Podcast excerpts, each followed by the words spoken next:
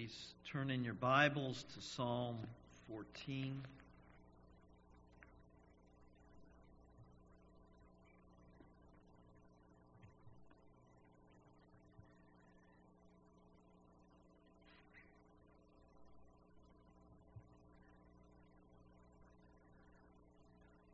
This is a psalm that David, the Lord's anointed, composed. It is a psalm that God wanted us to sing. We needed to hear these words. Psalm 14. The fool says in his heart, There is no God. They are corrupt. They do abominable deeds. There is none who does good. The Lord looks down from heaven on the children of man to see if there are any who understand, who seek after God. They have all turned aside. Together they have become corrupt. There is none who does good, not even one. Have they no knowledge, all the evildoers who eat up my people as they eat bread and do not call upon the Lord? There they are in great terror. For the Lord is with the generation of the righteous. You would shame the plains of the poor, but the Lord is his refuge. Oh, that salvation for Israel would come out of Zion when the Lord restores the fortunes of his people let Jacob rejoice. Let Israel be glad. Thus far from Psalm 14. Please turn now in your Bibles to Paul's letter to the Ephesians, chapter 2, beginning with verse 1. This too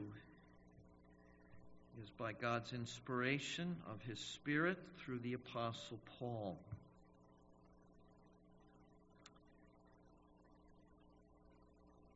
And you were dead in the trespasses and sins in which you once walked, following the course of this world, following the prince of the power of the air, the spirit that is now at work in the sons of disobedience among whom we all once lived in the passions of our flesh, carrying out the desires of the body and the mind, and were by nature children of wrath, like the rest of mankind. But God, being rich in mercy, because of the great love with which He loved us, even when we were dead in our trespasses, made us alive together with Christ. By grace you have been saved. Thus far, the reading of God's Word for this day. Let's bow our hearts in prayer together.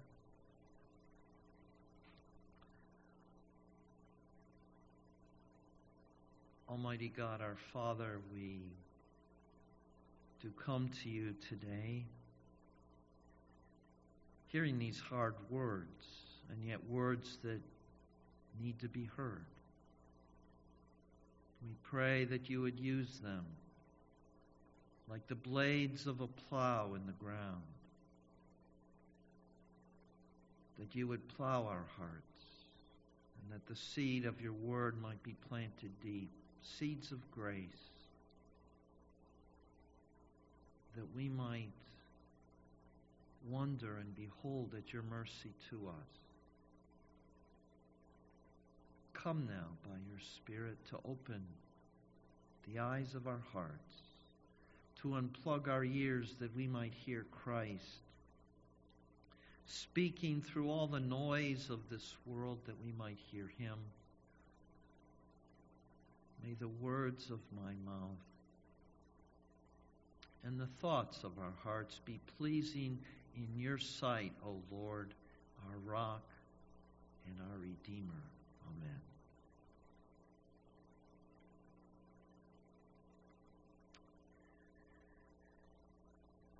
Three years and one month ago tomorrow was a day that Nancy and I will never forget.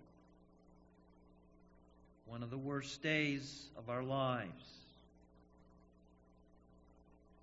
Today is Valentine's Day, and I remembered to have a card for her this morning. But three years and one month ago tomorrow, I didn't know that I would be able to have a card for her today. I was running an errand out of town. Nancy had a sinus infection and so arranged to see her doctor and get some medicine, which she did. And as she was getting ready to leave, she commented to the doctor about this strange bruise on her leg that had been not healing at all. That she'd had it for several weeks, and so the doctor said, "Well, I'll take a blood test and find out what's going on." And gave Nancy her prescription. Nancy went to the pharmacy, got home. As soon as she got home, the doctor herself was on the phone telling her that she needed to find someone to take her to the hospital, that she was not well enough to drive herself. She could have a stroke at any moment, that it appeared she had a very severe form of leukemia.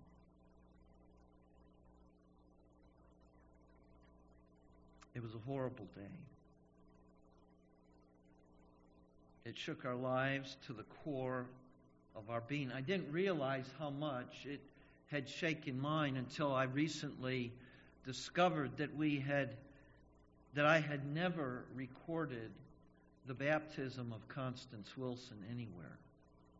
I didn't know when she had been baptized. I knew I did it. But I'm a detail oriented person. I don't miss things like that. And so I had Katie go through the bulletins for three months following Constance's birth discovered that I baptized her three years and one month ago today, the day before that horrible day. And that day just displaced any thoughts of that baptism.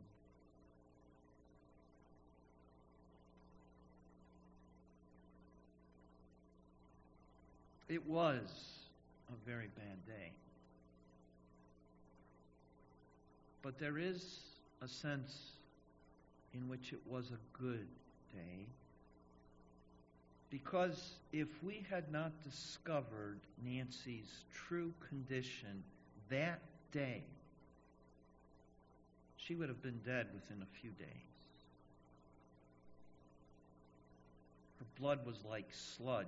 She could have had a stroke. The doctor didn't even want her to drive herself to the hospital.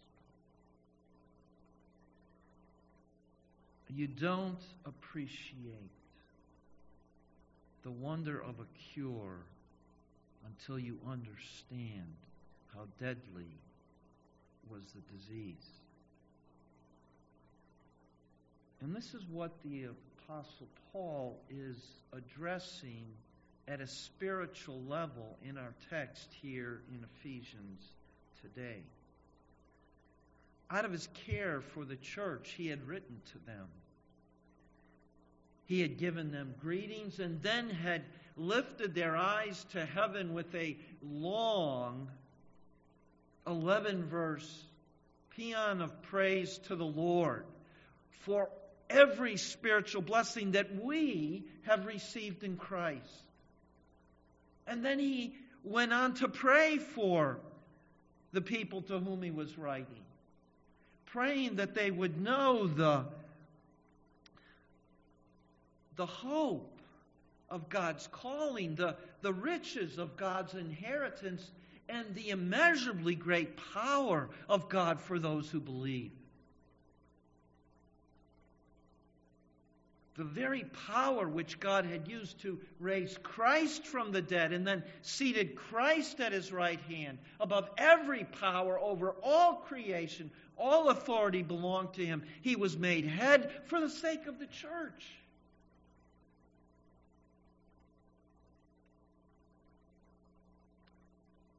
And now Paul goes on. He segues into the rest of his letter, and as he does, he, having lifted their eyes to heaven and to the glories of God, he immediately confronts them with how desperate, how absolutely desperate was their plight. The plight of anyone who lives a life apart from God apart from Christ. You see, the wonder of God's grace cannot be appreciated apart from a clear understanding and honest recognition of your real condition before God apart from Christ. One that may not be immediately evident. All we thought was that Nancy had a sinus infection. But in the spiritual realm, one that may be eternally consequential. It is eternally It is absolutely important that you see the true condition of your soul, of your life, apart from Christ.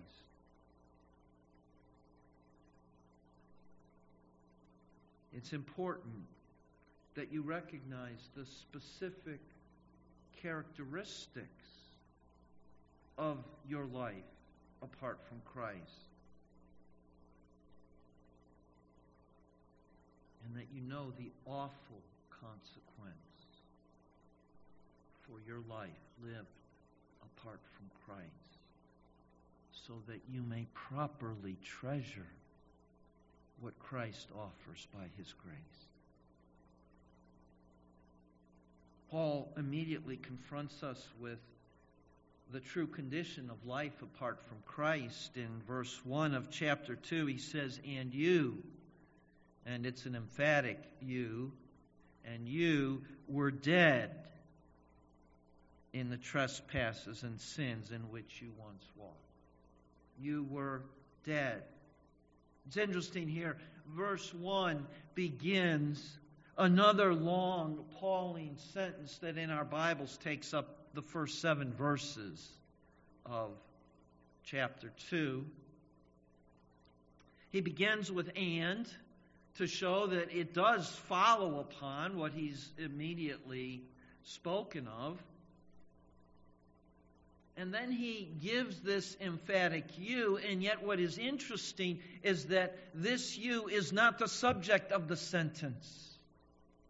It is the object of the sentence.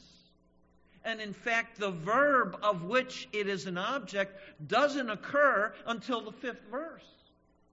Way, way, way, way, way, way down the length of that sentence. In verse 5, made alive together. God made alive together you. Now, why does he do that?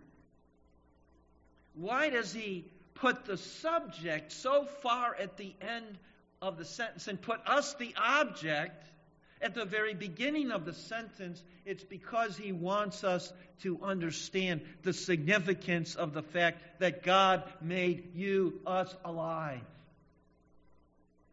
together with Christ.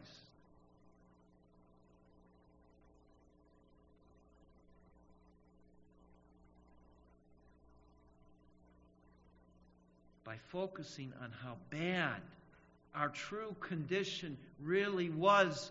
Only in that way would we appreciate the wonder of God's grace that He would make us alive.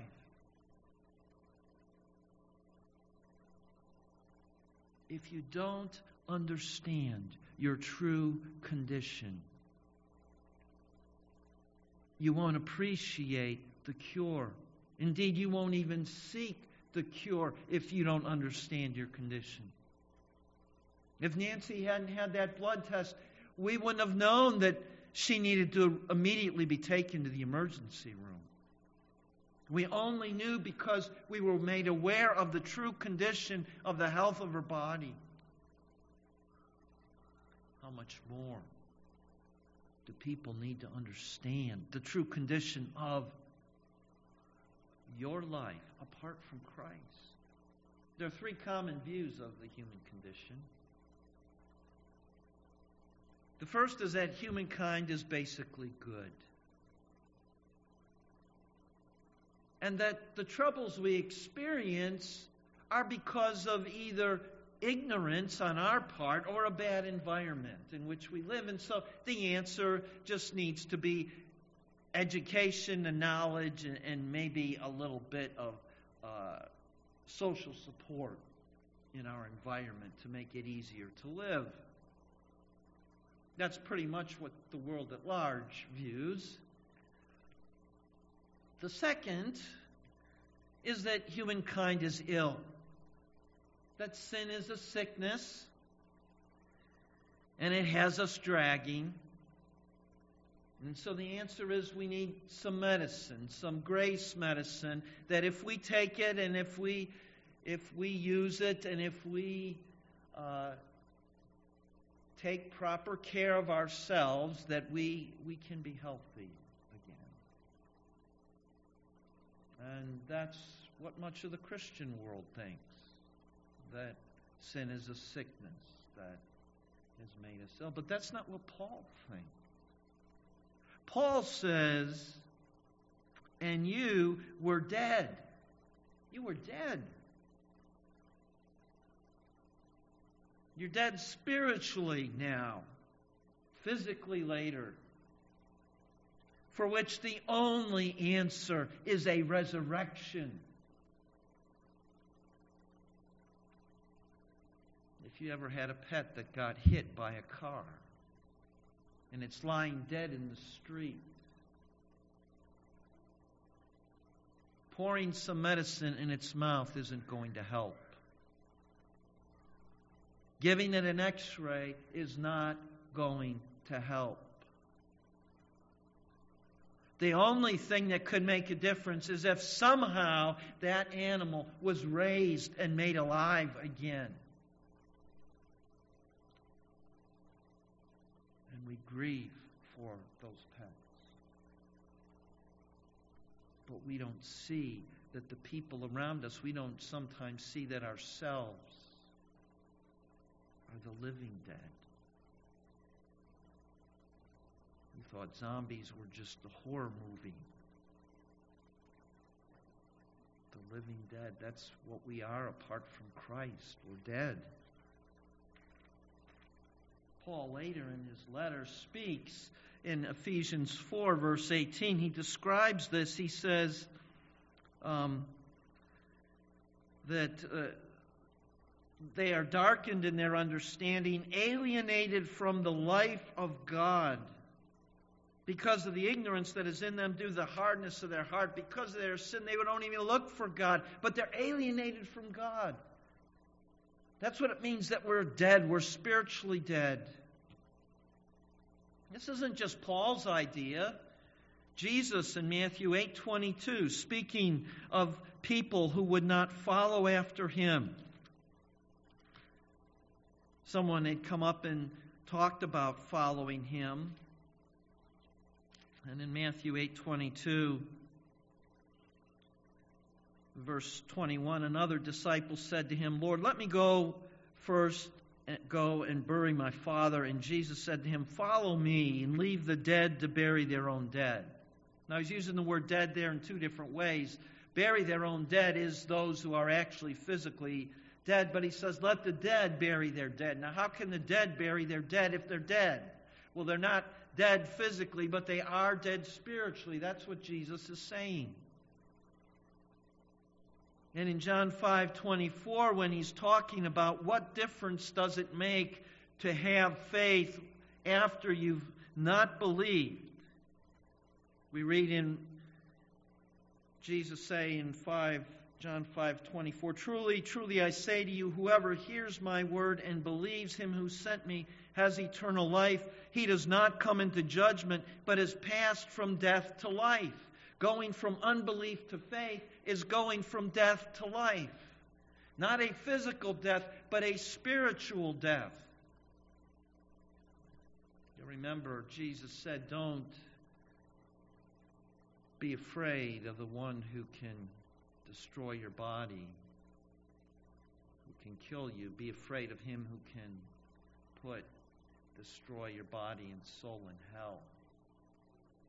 He's talking about spiritual death here. And he describes it as being dead in trespasses and sins. Two words that are used for sin that have a slight uh, different orientation. Trespass is a deviation uh, from the path, a, a falling away. It's the breaking of the commandments. The word sin is a word that speaks of failure, of missing the mark, of not living up to what one should be. So you might say that it's speaking of sins of commission and sins of omission. But together they just are one package showing how bad sin is and that sin brings death. Paul, another place, says the wages of sin is death.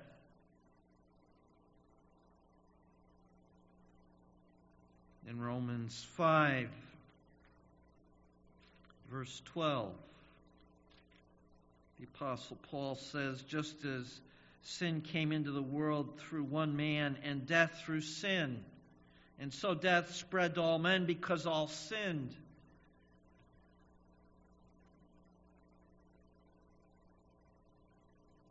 We sometimes call this original sin, not meaning the first sin, but the fact that every one of us is affected by that first sin of Adam, that we all are spiritually dead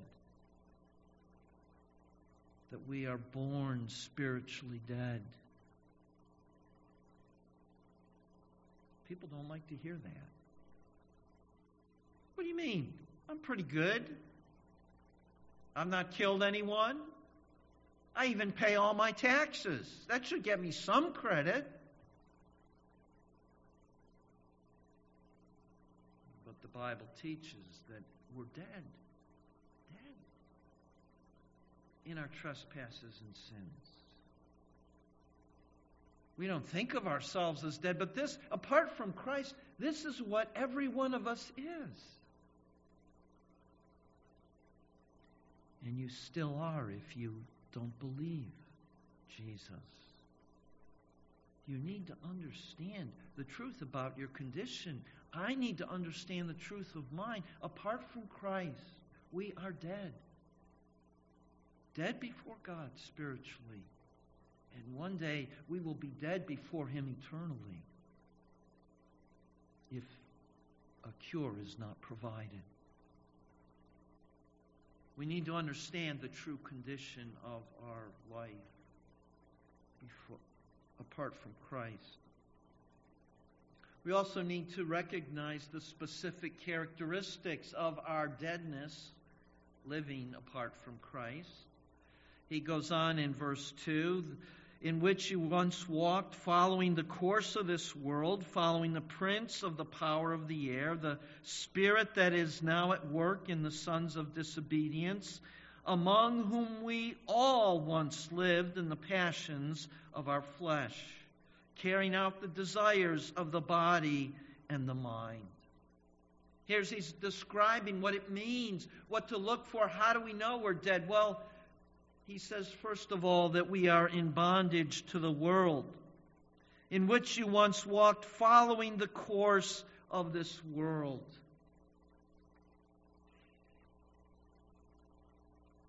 One commentator put it this way,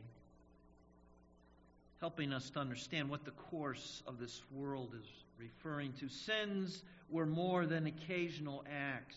They were the medium, the atmosphere of their ordinary life. The world here is not talking about the ground beneath our feet, it's talking about people and culture living apart from God. It's, it's like the air we breathe, the, the ideas that we think. That's the world and ideas apart from God, thinking of living apart from God, is like ble- breathing polluted air. living next to a smokestack, just spewing forth dangerous chemicals. We're, and we're, we don't know it. We don't realize the world and the ideas that are going around where it's just all around us.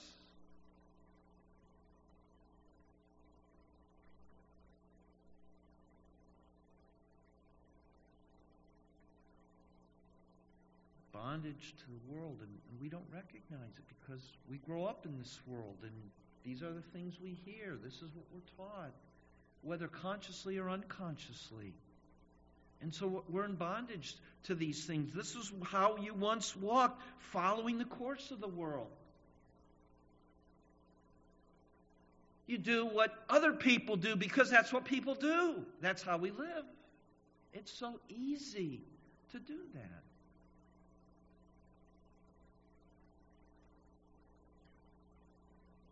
One of our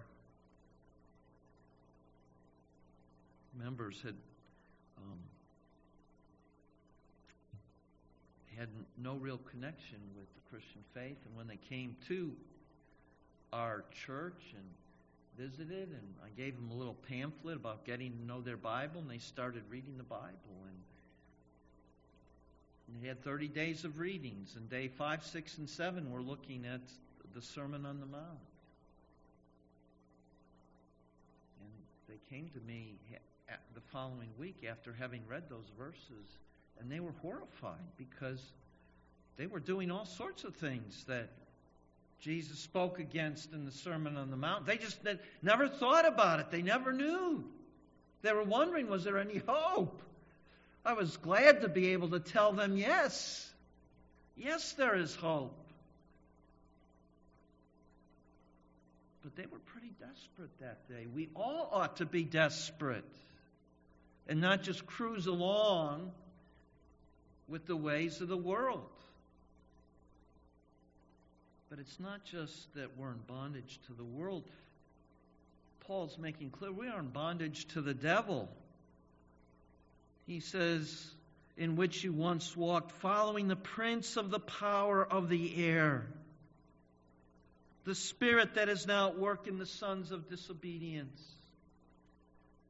Who is this prince of the power of the air? Well, it's he's talking here about the devil.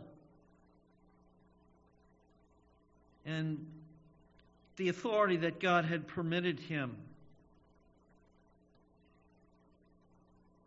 And later on in chapter 6, verse 11, he says, Put on the whole armor of God that you may be able to stand against the schemes of the devil, for we do not wrestle against flesh and blood, but against the rulers, against the authorities, against the cosmic powers over this present darkness, against the spiritual forces of evil in the heavenly places. And he says, The prince of the power of the air. There are spiritual forces, personal spiritual forces just as the devil tempted Adam and Eve in order to destroy God's plan for creation, now the devil is seeking to distract us. A personal evil.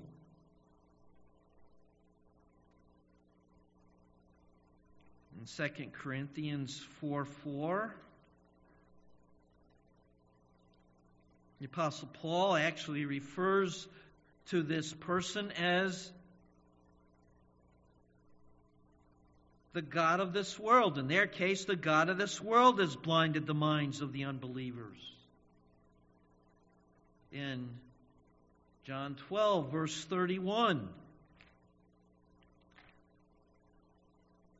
And again, in John 16, verse 11, he speaks of the ruler of this world.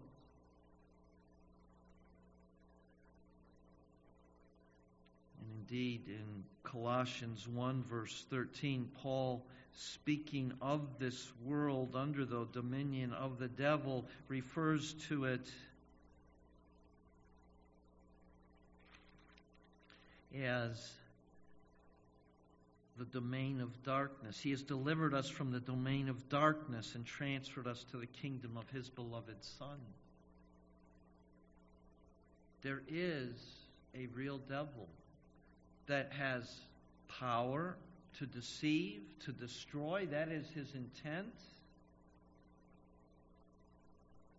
It speaks the prince of the power of the air. Well, in, in those days, it was believed that in uh, you had heaven, which was where God was at, and uh, then you had the air under heaven, the skies, and that that area was filled with spiritual powers. And Paul is making use of that, and he refers to the devil, the prince of the power of the air the air that we breathe, the, the, the cultural world around us, the world of ideas. He's the prince of those powers. And he's an active power. He says that he's not only the prince of the power of the air, but he's the prince of the spirit that is now at work in the sons of disobedience. Now, that phrase, sons of disobedience, is a, what they call a Hebraism. It's, it's, it's a, a linguistic phrase that is adopted from the Hebrew language and carried over. So, sons of disobedience is a phrase meaning that these are characteristics. Sons is just referring to people in general but sons of disobedience is referring to people who are disobedient. And so, in the next um, verse, it speaks of children of wrath. Again, a Hebraism referring to children who are characterized by being recipients of wrath, which we'll address in a moment. But for now, the devil is at work in the sons of disobedience. He's working not only to make us disobedient, but to push our disobedience, to aggravate our disobedience. He delights in destroying. Some of you may have heard the recent news report about Ravi Zacharias a man who had a tremendous ministry of apologetics, giving answers to the faith. And yet there was a dark side to his life. The devil is at work. He was disobedient. Only God knows his final heart when he died. But the devil is goading us, he's goading you to disobedience. That's a characteristic of what it means to live apart from Christ, to disobey the Lord, to follow your own way, to just go with the flow, to go contrary to God. It's not just bondage to this devil that is pushing and alluring, but it's also bondage to the flesh he says in verse 3 Among whom we all once lived in the passions of our flesh, carrying out the desires of the body and the mind.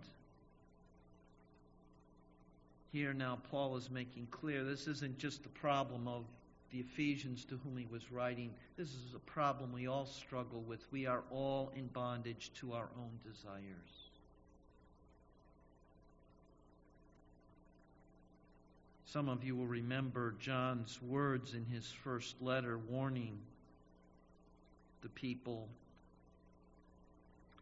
where he says in John 1 John 2:15 do not love the world or the things in the world if anyone loves the world the love of the father is not in him. For all that is in the world the desires of the flesh the desires of the eyes and the pride of life. That's what he's talking about these desires. We are in bondage to them. And apart from Christ, we just go along with whatever our desires tell us we want, we pursue them, regardless of the consequences.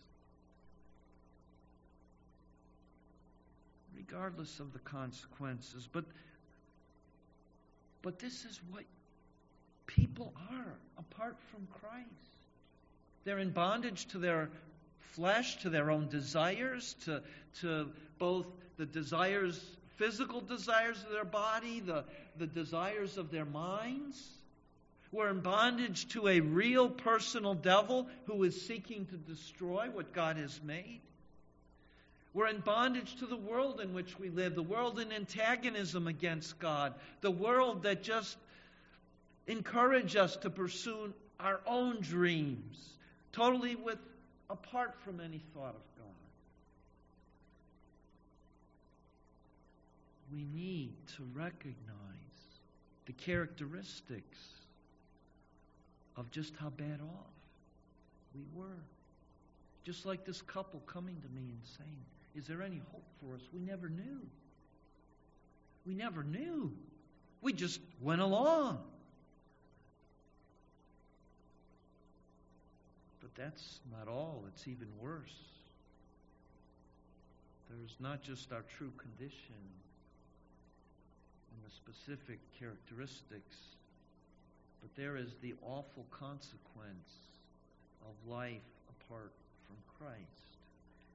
We read at the end of verse 3 And we were by nature children of wrath like the rest of mankind.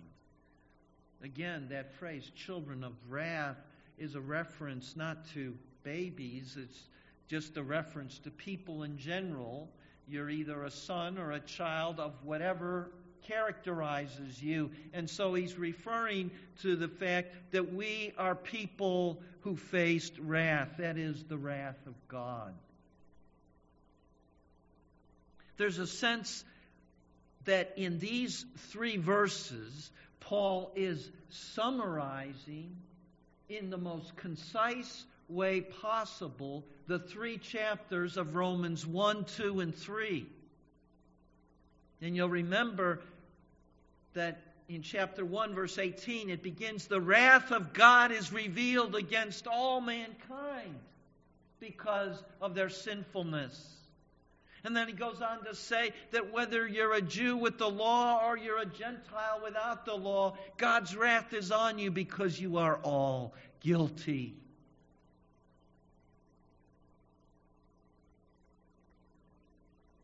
And in John 3,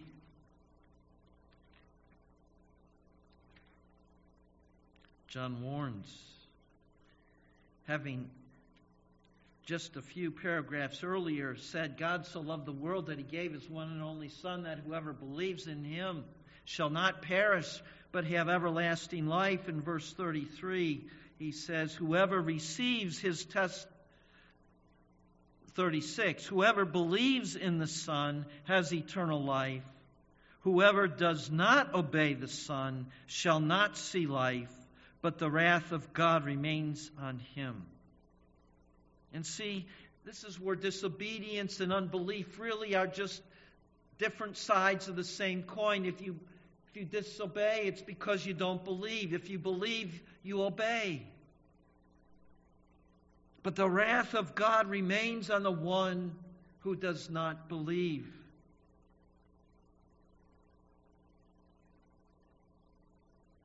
There are places where Jesus speaks of those who are cast into the outer darkness with constant wailing and gnashing of teeth, where the fire never is put out, where the worm never stops digesting you.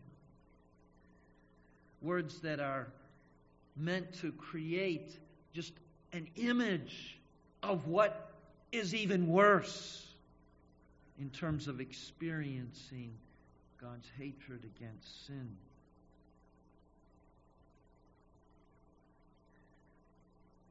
Paul has just mentioned the wonders of being blessed with every spiritual blessing in the heavenly realm in Christ. He has just prayed that, that they may know the hope of God's calling, the riches of God's inheritance in the saints and the power, the immeasurable power for us who believe. And he wants now to go on with that theme of power, but we won't understand the power of God in our lives if we don't first understand how wretched we are and helpless, and how desperate we are apart from the power of God. It is to this kind of people who are rebellious against God, who are under God's wrath, who are dead, that God makes alive in Christ. And next time we will explore the wonders of that grace. But before we can appreciate that grace, we need to see and understand and feel just how desperate each of us is. It doesn't matter if you're a child who grew up in a Christian home and you've believed as, as much as you can remember, it was true of you that you were under God's wrath until, by God's grace through your parents, you were led to faith. Every one of us living apart from Christ have a horrible condition that right now is not physically manifested, but will one day not only be physically manifested, but then will be eternally manifested unless God intervenes. And that, friends, is the hope that God has intervened, that He has sent His Son to make us alive. And what a wonderful thing it is that God loved sinners like you and like me. And we want to explore the wonders of that grace as Paul lays it out more fully next time. But in the meantime, we need to reckon with the truth of our condition and the awful consequence that we face by living in rebellion against God apart from the only hope there is in Jesus Christ. If you've never put your trust in Christ, friend, that grace is available to you today. Today. If you believe in Him, God's wrath will not rest on you.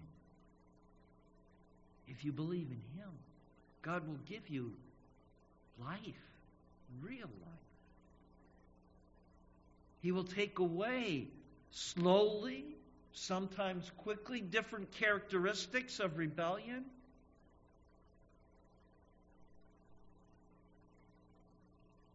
But it's only in Christ. Put your trust in Him. For those of you that have put your trust in Christ, have you forgotten? From whence you have come? Have you forgotten what faced your life apart from Christ? Have you begun to take Him for granted? Is your life beginning to look more like the devil than like Jesus? We too need to remember and take note that we might be reminded of the wonder, reality, the power of God's grace, and how precious it is to those who truly believe. Let's pray. God, thank you that you knew us when we were dead in trespasses